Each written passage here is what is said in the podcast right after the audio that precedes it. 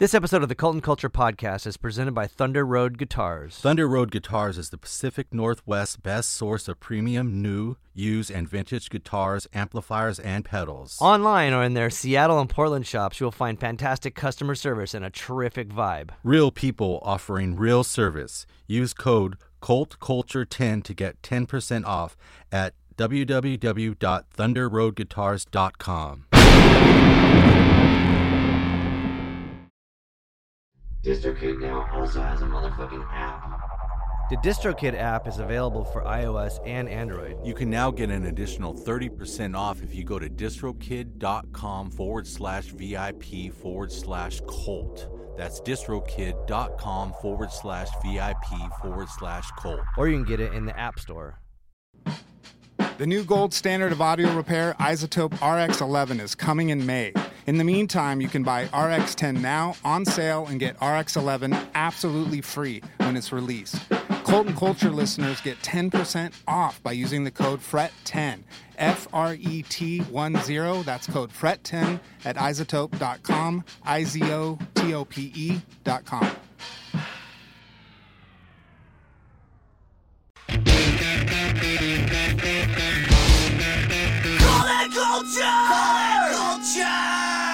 Cult and Culture with Justin Pearson. This is Justin Pearson, and you are listening to Cult and Culture. I'm here with Brian Evans, who happens to be a drummer, and I'm going to ask him the most vague question. Um, I would like for you to define music and maybe drumming in specific in layman's terms. In layman's terms, it all comes down to personal style and not trying to follow the rubric that's been set before you. For instance, everyone's going to try to tell you how music should be, but you can make it the way that you want it to be. And uh, that is a driving force in getting good at what you're doing, because you got to love it. So stylistically, it's almost like wearing a t-shirt. It's like an extension of yourself. Like, I wouldn't wear a t-shirt with some crazy obscenity on it because it would upset some kids or some religious people or whoever. Even if I disagree with their beliefs, I would wear something that's congruent with my style. So I would play drums in a way that, you know, excites me and is fun for me, and not not trying to play every single style that everyone is trying to force down your throat. So it's it's really like wearing a new pair of shoes or an old pair of shoes. So just an extension of your style, and it's another realm to exist in instead of having to live in the real world all the time. So, and then so how do, so how does that fit in with um, shedding? Well, shedding is a very important concept in drumming, uh, where two drummers set up two drum sets and battle each other, and it always turns into a battle, even if it's an unspoken battle. That kind of competition makes you step your ideas up. You know, it's just like when you're skateboarding or boxing or any kind of uh, skill. You see someone else do it, and then you can do it more easily because you see them do it right in front of your face. And it's not something you can learn online. You just you got to go out there and have fun with other musicians, and then you can bring those skill sets, like, for instance, learning crazy bombastic uh, artillery shell type drum beats uh, with your friends, and bring them to a musical setting and use them in bits and pieces, or use, you know, a whole beat that sounds like a bombastic grindcore, whatever, put the fill in the blank name on it. So um, shedding is really a way to push, you know, the instrument of drumming and further the information that's contributed to the drum realm, which I, I find to be lacking, extremely lacking. And I find a lot of Uh, new, fresh ideas from shedding with people. So, so you made a comment about, uh, I can't remember the drummer's name, but he, he said that you have to go out and experience it. Can you... Uh, Ronald Bruner Junior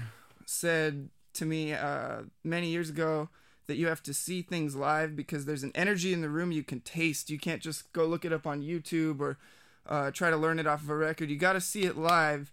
Otherwise, you're not going to be able to, for instance, learn that kickflip I was talking about on the skateboard. You know, you can't do a kickflip, but you see someone else do it, and it's like, oh, I see how they approached it, and maybe you're going to approach it differently, but uh, you can still take some influence from being in the room, catching the actual energy. Like, don't waste your time on YouTube all day when you could be out there living it. So this would be essentially a one-man shed, I suppose, because there's obviously no other drummer.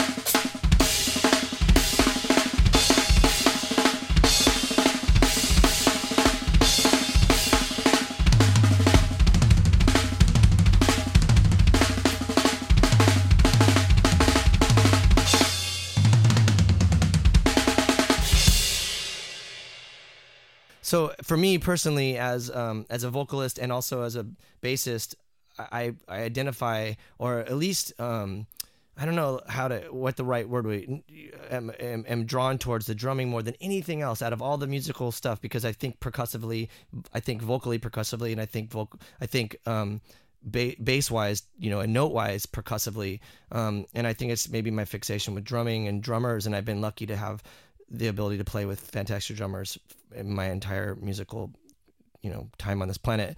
So for me, though, with all the things that you said, I would say that the, the most, and going and seeing it live and seeing that energy, the best thing or the most in, intense thing is to be able to communicate with a drummer or anyone in a, in a band or a group setting um, through telepathy, you know, because there's communication happening without dialogue, without words, without, yeah, without spoken dialogue.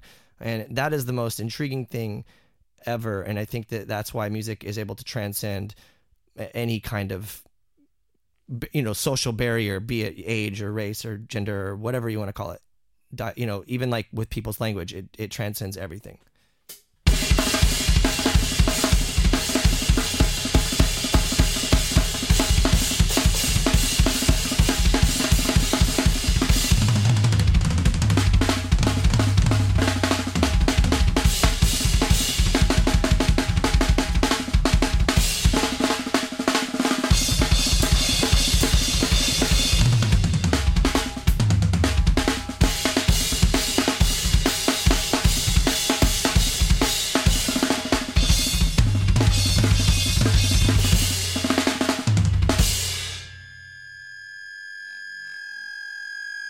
That was Cult and Culture with Justin Pearson.